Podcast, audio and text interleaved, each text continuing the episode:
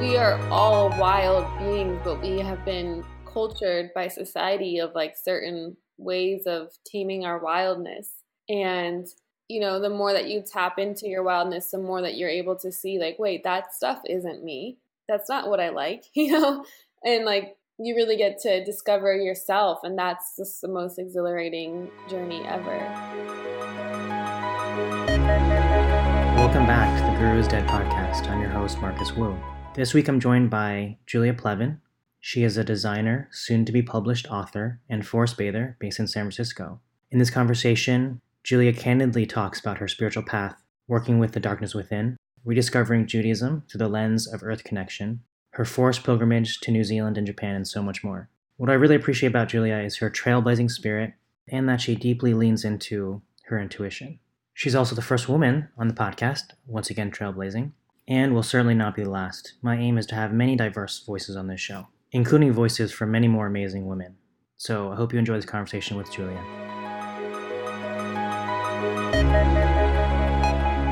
So I would love to talk to you about, and you feel free to ask me questions, and I'll ask you questions.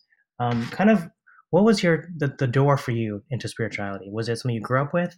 Um, what was how did that start for you? Yeah, so I it's funny. I grew up Jewish going to Hebrew school, bat mitzvah, confirmation. And so that was something that was like a big part of my like growing up, but not really from a spiritual aspect, more from a this is what you have to do. And my parents aren't particularly spiritual. They like the tradition and the culture, but not from like a super spiritual side. So it really took me a long time, it feels like, to come into my own spirituality and it came you know been doing yoga for 15 years and it's like it took me maybe like 12 years of doing yoga to start to understand what yoga was really all about there was a time when i moved back from san francisco after going to grad school in new york city when i felt like my life was in shambles I've been dealing with health issues that were confusing for over a decade and just like left me exhausted and frustrated at the whole system um, this kind of like not knowing what I wanted to do, and as a, in a partnership with someone who also was going through not knowing what he wanted to do, we ended up breaking up, and I didn't. I had come back to San Francisco without a job, with all this student loan, you know, and I was like, I just give up. And it was in that.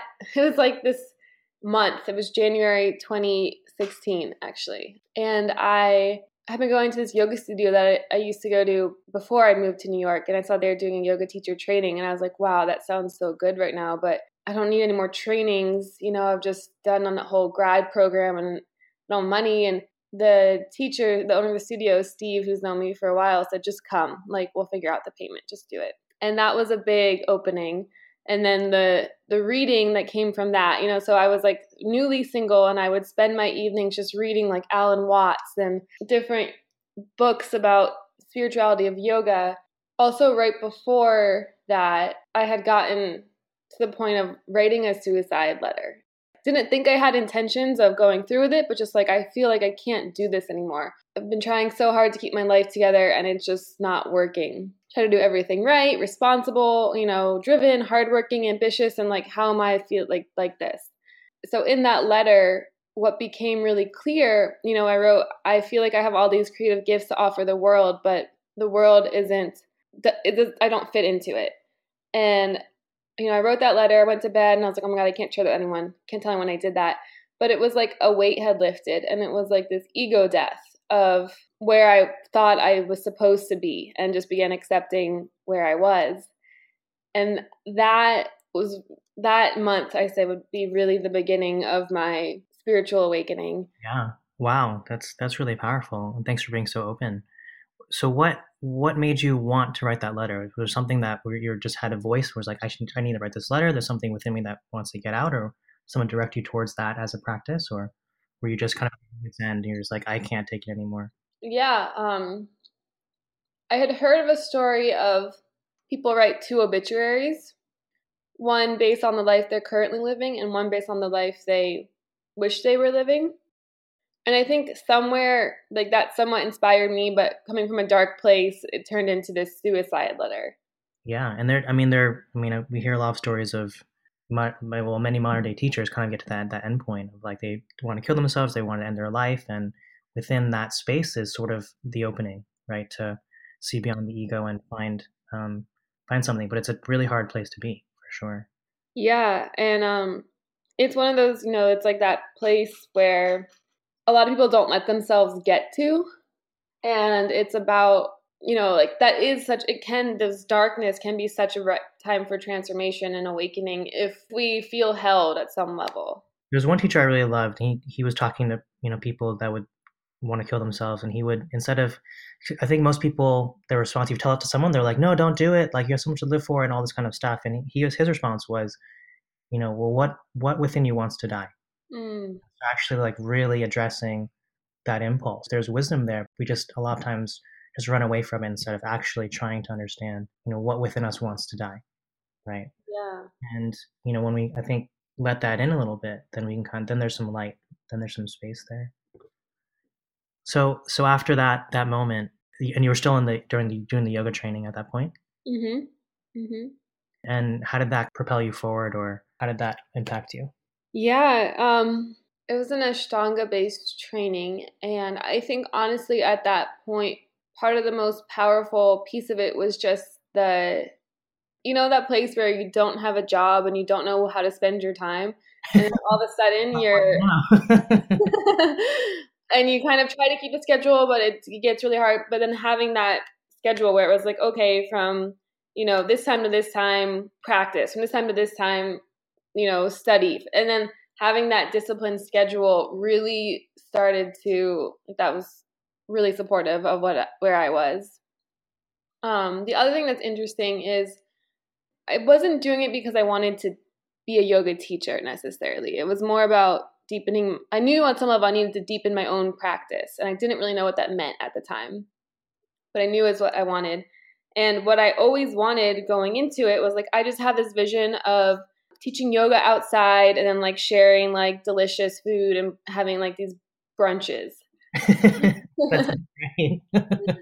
Yoga brunch, and what could be better? Yeah, and then what's crazy is fast forward, I've been leading all this forest bathing, and then I've been called more recently to teach yoga, but but I've been calling it shamanic yoga or nature connected yoga, and it's a it's a flow of different nature connection practices and like asana that moves along the medicine wheel and you know draws inspiration from from nature. And it was like this this offering that wanted to move through me after te- like when i went to teach yoga like the last day of the training you bring in a friend and you lead them through. And i remember feeling so awkward and felt like i was just memorizing a script versus when i'm doing the shamanic yoga this offering that's moving through me that is based on my own learnings and my own practices. It just feels like i have something to offer. Yeah. Yeah I know exactly what you mean so, what is your understanding of yoga now? Like, how does yoga factor into what you're doing and your your practice? Yeah, um, I'm in a place of yoga discovery actually. So, a lot of my spirituality ever since that awakening moment, and you're right, it didn't come from a teacher. Really, it felt like it really came from within and from you know then coming into a community of people who were who are purpose driven and like starting to understand that soul connection and that you know surrendering into this bigger plan. A couple other really powerful books like The Surrender Experiment. Yeah, I have a couple more. I can't think of the titles right now, but a couple really powerful books that led that supported my awakening, which did come from, I guess, teachers, but you know, in a book form. And then once I started forest bathing, it was just something else I knew I wanted to do. I wanted to be in nature and I wanted to see if people wanted to come with me. So I started forest bathing club on Meetup. And before I ever hosted one, a reporter from Business Insider reached out to me and asked if she could cover a forest bath. And so I didn't know, like, I honestly, I was like, yeah, of course, right? And then I had no idea what I was doing. So I kind of, you know, I was like, well, I, I kind of know like mindfulness from yoga and I know nature and I pieced something together. but then over the past couple years, I've really refined and attuned my practice. But a lot of it came from just learning from the forest from spending time in the forest and my own discovery of signs and symbols and my senses and noticing how I would feel differently when I was connected versus not connected and out of my head. And mm-hmm. it came to a point where I was like, felt the need for mentorship, where um, I like, it was almost like I was a seed and I like sprouted into this world. And I was like, oh my God, this whole vast world, like I'm all alone here.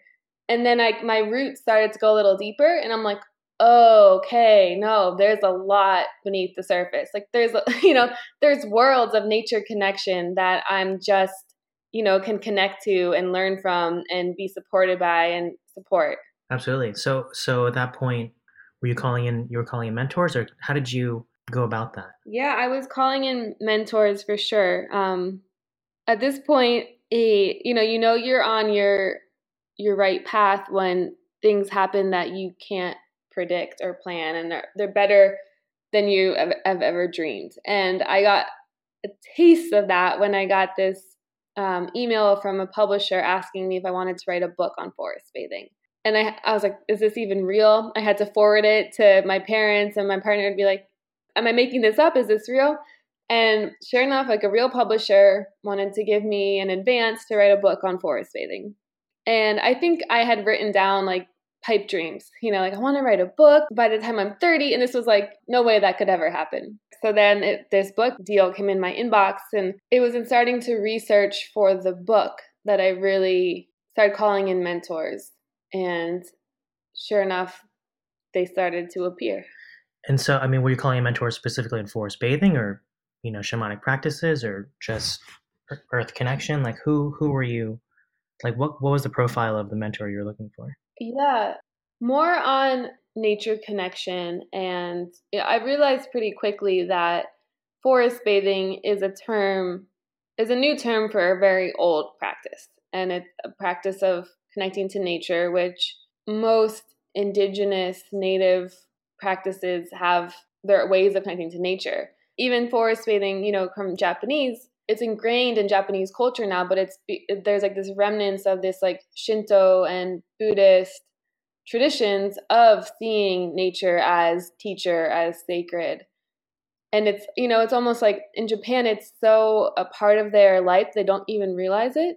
Versus here in the West, in the States, that's like kind of crazy talk, like this stone has a soul, you know? Like maybe if i imagine like and i'm really creative i can think about that but you know and that just always felt so true to me like of right. course a stone has a soul. Of course trees can communicate with us. You know like it brings me back to your childhood days before you're told that that's crazy. I think that sense of like everything is sacred you know in a palpable way you know, as, as opposed to like, oh, this it's just a rock, it's just a dead thing, it's not, you know, whatever, it's made of molecules, but it actually has a life force of its own. Yeah, and yeah. so I totally missed your question around how does yoga in my practice now, but I'm getting there. come back to it. Yeah, yeah. We're just throwing out there. They'll come back at the right time. As I started to learn different practices from different teachers, you know, there was like they're all somewhat movement based. And so now I have like a morning routine of little practices that I do to connect to the sun, to move energy from the earth through the cosmos, through my body, you know, like to connect to the four directions. And I was like, okay, what does this look like in the form? Like, how do you do this in the form of a yoga class or some kind of class that you can do again and again and build a flow off of that, you know? So then I started to get creative, like, you know, you're in plank and you have one hand on your heart and then you bring it down to the earth and you're like physically connecting your heart to the earth. And so it just became, again, my own discovery of like body connection to to nature. Yeah do you ever feel like maybe you shouldn't be doing this and you should stick to traditional stuff or have you know do you ever have that feeling of like oh maybe i don't know maybe i shouldn't be doing this? Mm, you know um i'm not the kind of person who like follows rules very well. Like i don't read instructions before building furniture. I don't follow recipes very well you know so it's like i have always been paving my own path and um i love that. I do recognize that the like importance of of longstanding traditions and of you know elders and all of that. But it's always been kind of like let me just figure this out my own way. Let me just try this. Yeah. Yeah. You're you're a trailblazer. You know it, i was made me think of when we were doing the the sweat lodge and I think his name was Chief Wakan Eagle. He said, "I've been doing this all, all my life, and it means everything to me." When he said that, that really struck me. I was just like, "Whoa!" I was like, "Wow!" Like he has been doing this his entire life, and he's probably sixty or seventy years old. The the sense of that tradition was like really palpable. I think I felt that um, really strongly, and was like, "Oh, well, I really respect that." And not only that, but the, his willingness to share it and his generosity and being able to share that with basically strangers, right, and be very open and so I, I, I, totally get both. I mean, I, I, I love the way that the way that you live in the sense of finding that inner voice and that coming through and also the sense of tradition is also really powerful too. Yeah and what's interesting is having you know explored so many different like around the world. I was in guatemala and learned from mayan elders and you know in japan learning from a shugendo buddhist monk and a teacher who's here. She's in was in washington and started shamanic reiki worldwide and she's taken you know her practice comes from many other places, but I began to wonder, okay, what is my tradition? You know, and that always kind of edgy, like, I believe these practices come from the earth and nature connection is a human right, no matter where you come from. But also, there's something about what's particular to you. And I actually, that brought me back to exploring Judaism from a new lens and um, rediscovering Shabbat. And Shabbat is every Friday. It's like on the seventh day, you take a day of rest. So Shabbat is Friday night ceremony, and you leave the week behind and you connect this holy day. And I've I've been one I've been building this nature connection community, the Forest Bathing Club, and I was like, well, what are some drumbeat rituals? Like, how often do you forest bathe? And I was like, oh wait, my own tradition has this built-in drumbeat, which is every Friday night, community comes together and shares in you know, leaving behind all the doing and entering this state of being, being in connection with themselves and each other and community and the earth. And so I've started now hosting Shabbat dinners, and that it's feeling so good because it's bringing all of this stuff I learned, but then coming back through this tradition, this like that is so core to who I am. Yeah, no, that's beautiful. That's mm. beautiful and a really unique expression of that. Were, were there any experiences? I mean, you're talking about Guatemala and Japan that kind of stuck out for you that were kind of like really maybe sort of landmark experiences that kind of helped you understand your own context in, in terms of forest bathing or, or shamanism? Yeah. I guess the first one was I was in New Zealand. I was with my partner and you know, we had we were in Wellington and we had a couple days to go somewhere and I had heard of this Waipoua forest. And I looked it up and I was like, this sounds kind of cool. Like maybe we should go here really old trees, you know, and, and uh, Sam was like, cool. And then he looked at it and he's like, that's way too far. We'd have to like fly to Auckland and rent a car and then drive. And I was like, okay, you're right. And then I was like, no, we have to go. I really have to go there. And um, he knows me well enough to know like when I have that conviction to listen to it.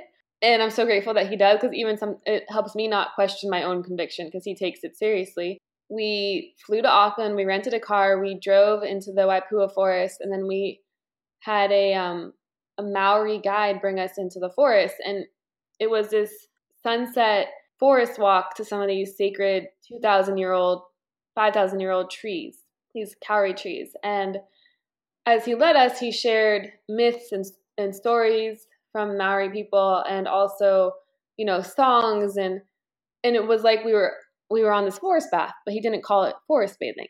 You know, it was just their practice of honoring these these trees.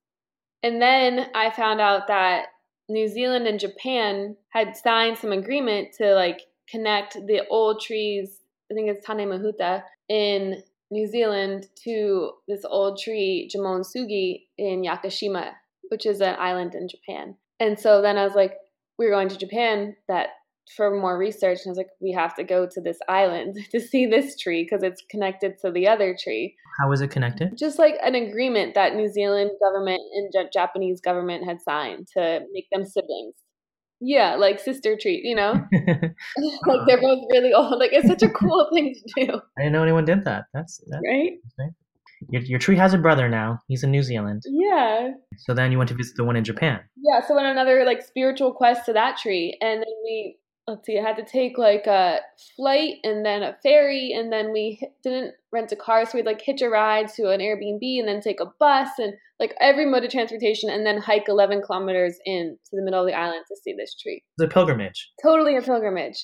And when I got there, we we're sitting before the tree, the message that I felt was that it's not about this destination. It's not about being at the tree, but it's about the whole journey that it I took to get there and realizing how we were supported so beautifully at each part of this like leg of journey where something could have gone wrong, you know, it, and it felt like it might have gone wrong and then like always swooped in the last minute save. Yeah. Wow. Yeah. So to me, that was this kind of realization of, you know, it's like the alchemist.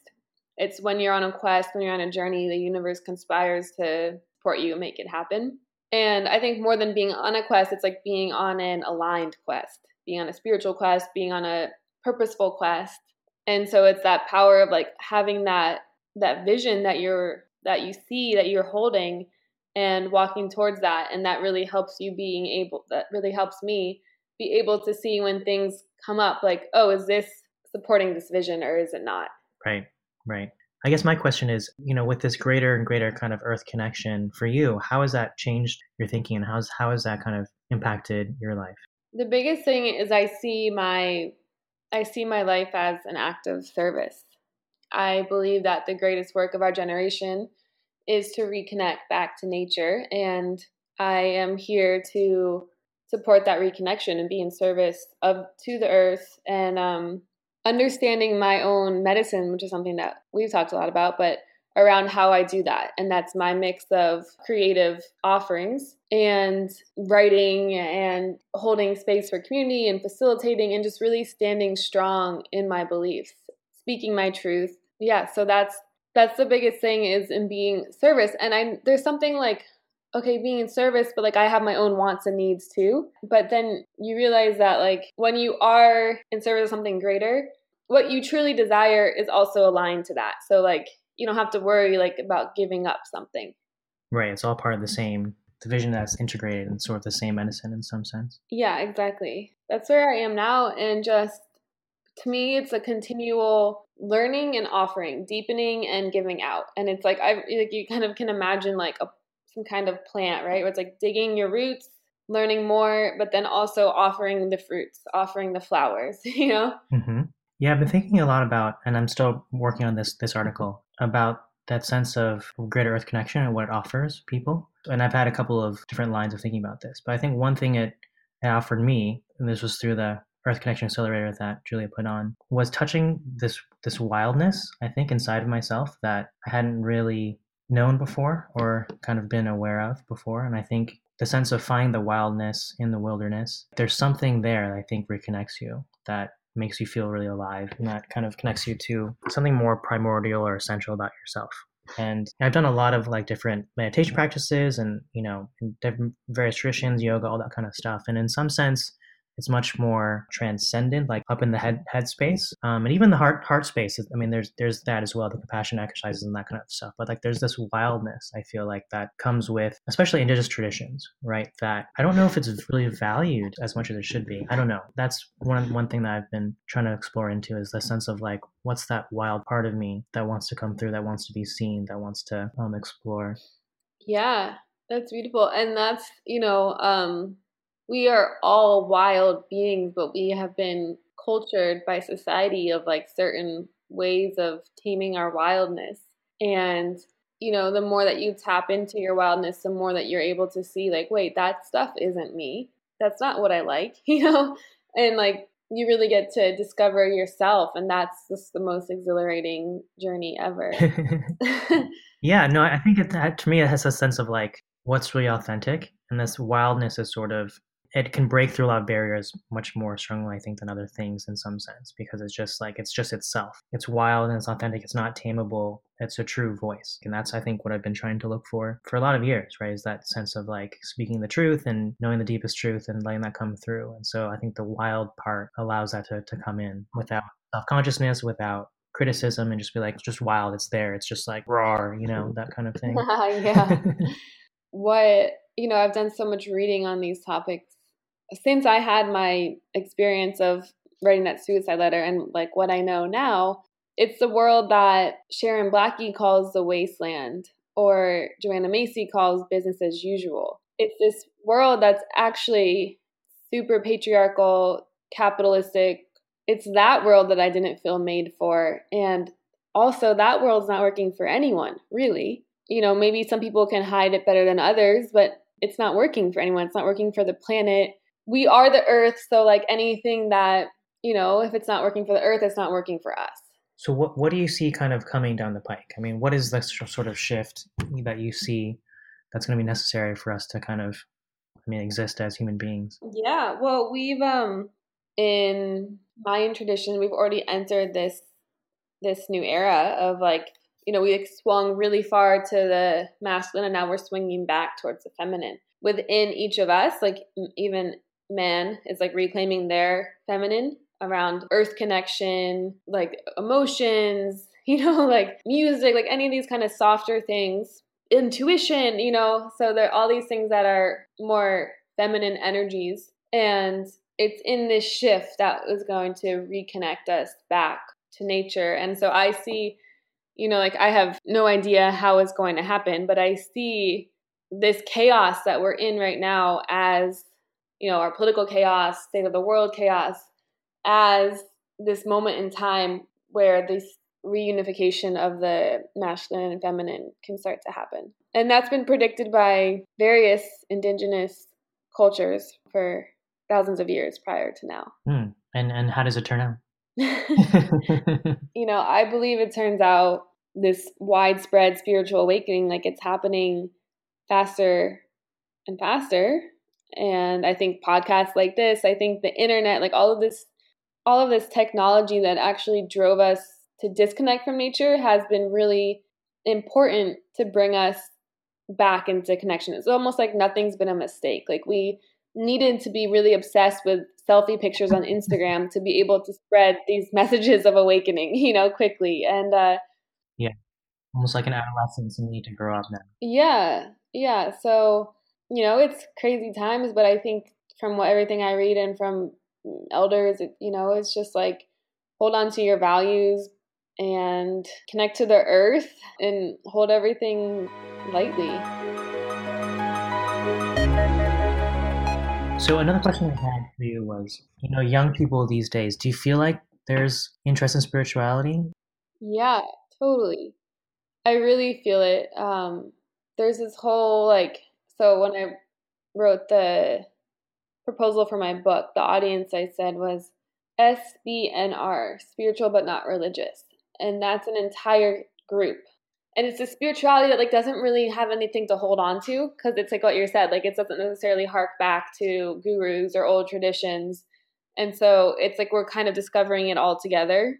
And I think as self care, people become really aware of self care, and as people start to meditate more. You know, like there's so many different practices that are just like the science is catching up to. Even forest bathing in, na- in nature, but there's so much scientific evidence that is coming out around spiritual. So it's like beliefs that people have held, you know, around Buddhism, beliefs that people have held for a millennial millennium are now being backed by science. And for the society we live in, some people need that science evidence to feel grounded in it but that's that's here now. So it's like why wouldn't you meditate? Why wouldn't you put your foot feet on the earth if it's proven that you know it can lower your lower inflammation and chronic pain? Like yeah.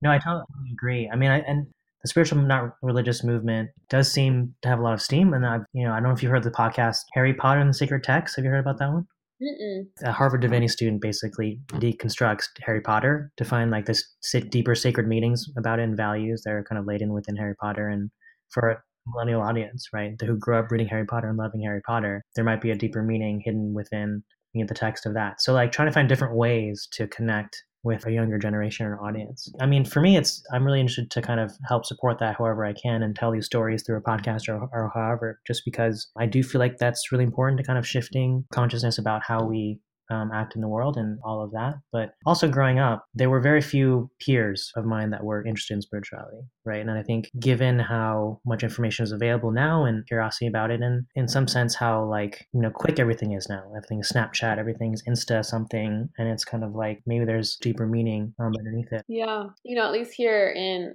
America, I can't think speak for the whole world, but every generation becoming better off than the generation before it. So like, Hmm.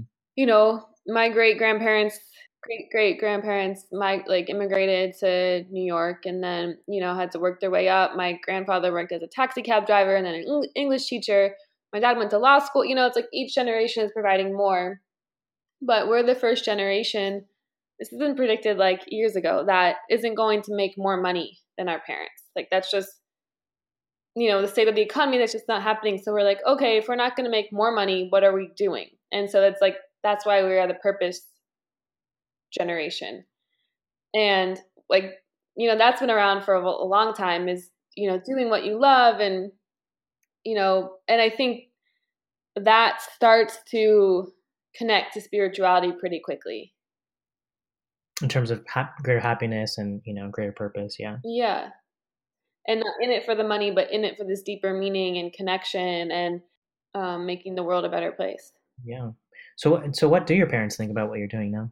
Yeah, that's a great question. They, um, Tying it all back together. I think they they've supported me through a lot of these creative whims that I have.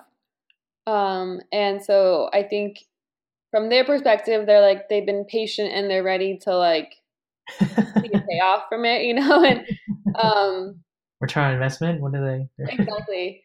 And from my perspective, I'm like I'm bringing I'm trying to bring them along on my spiritual journey and I'm trying to lead the way. And um I actually invited them to this Shabbat last Friday and I think that was a really powerful experience for them to see me leading in this way. Hmm. So I think you know, I think they I think it's like my mom's a yoga teacher, so she she gets it.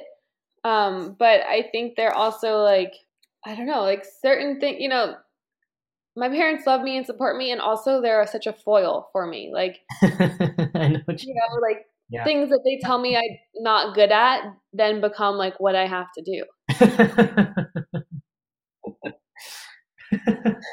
Parents are like great spiritual teachers, right? Because it's like, Mhm. oh, I've become so enlightened by this connection. I go home, and it's like totally miserable because my parents are just like poking at every every sore spot that I have, and it's like, okay, there's more work to be done. Totally.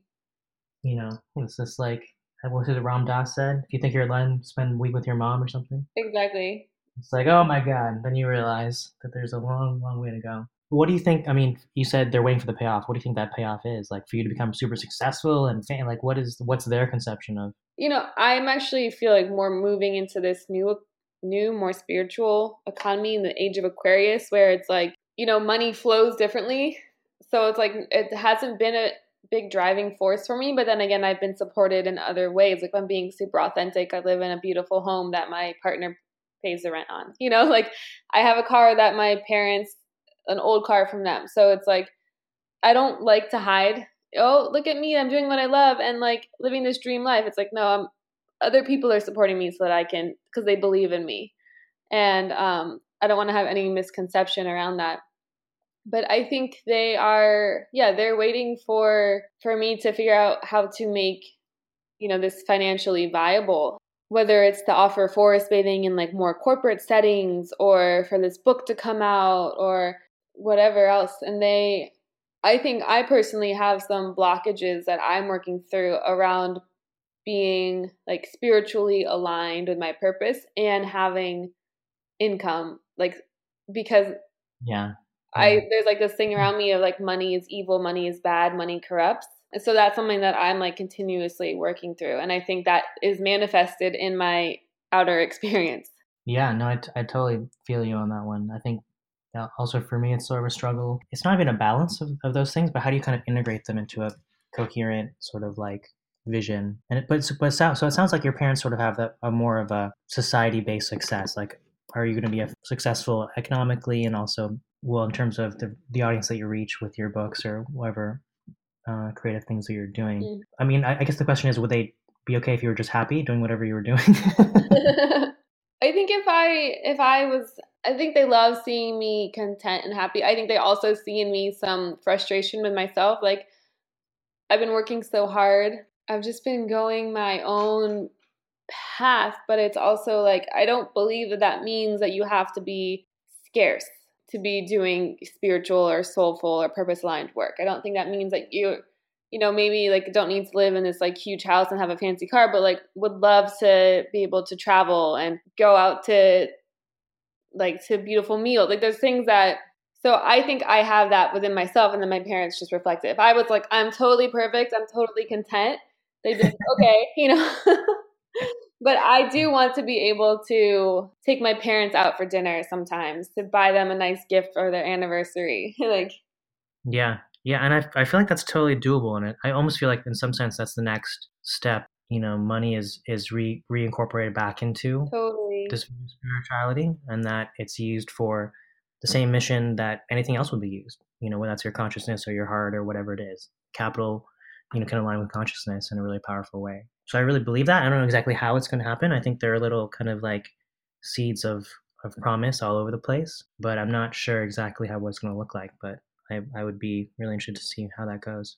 I have some theory that it's around the idea is that you get to this point where you see nature is sacred and then you start at you you're gathering information from other people and like i almost see a world where we and this already is kind of happening with like coaching or these like transformative experiences or these accelerators or retreats that you go to where you're not buying things but you're like but you're supporting like you're buying experiences and you're supporting the people who are leading those experiences.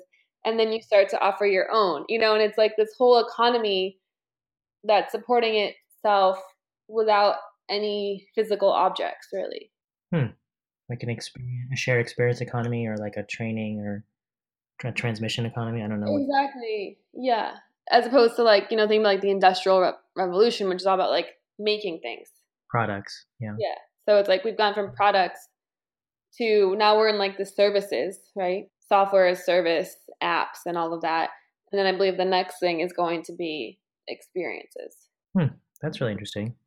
My, I, I still I still feel like we I mean, if we can transform sort of the normal economy, you know, a product economy as well, because people still need to eat food and wear clothes and things like that. And if that can be turned or transformed in that way, I think that would also be really powerful. Totally. And I see that happening. I mean, it's like with any, it's like this crazy thing where there's like light, there's dark, you know, like mm-hmm. more farmers markets than ever. And then like Whole Foods Amazon buys Whole Foods, and all of a sudden, when you walk into Whole Foods, it feels like you're a robot. um, literally, you have to like scan your phone. That's true.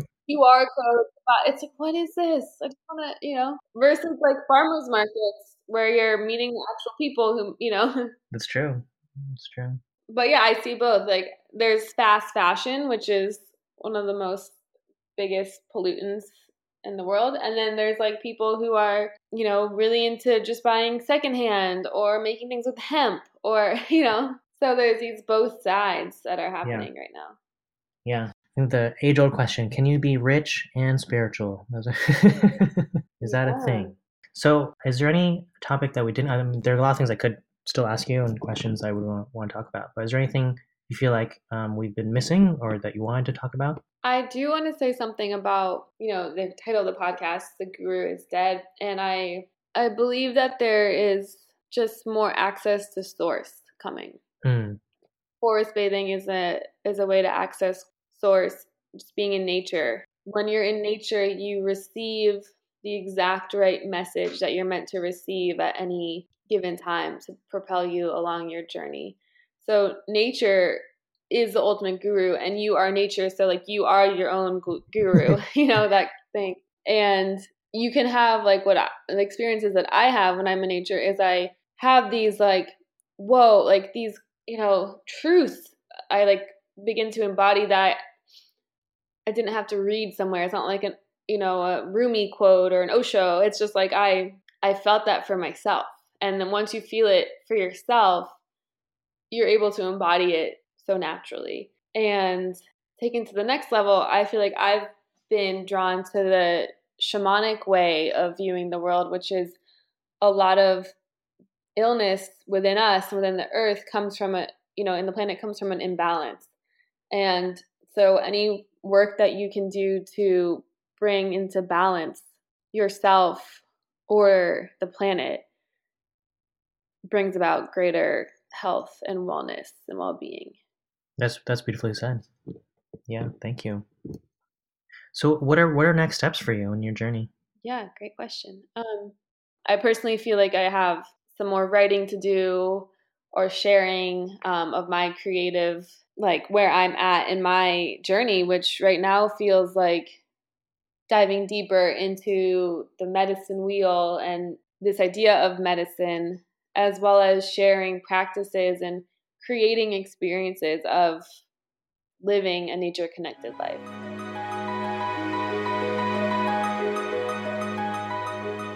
I hope you enjoyed this conversation with Julia. If you want to know more about what she's up to, check out her website, forestbathing.club. That's forestbathing.club. And also, she has a book that will be published March 5th of next year. The title is The Healing Magic of Forest Bathing. So check that out if you're interested in learning more about forest bathing. So thanks for listening, and I'll see you next time.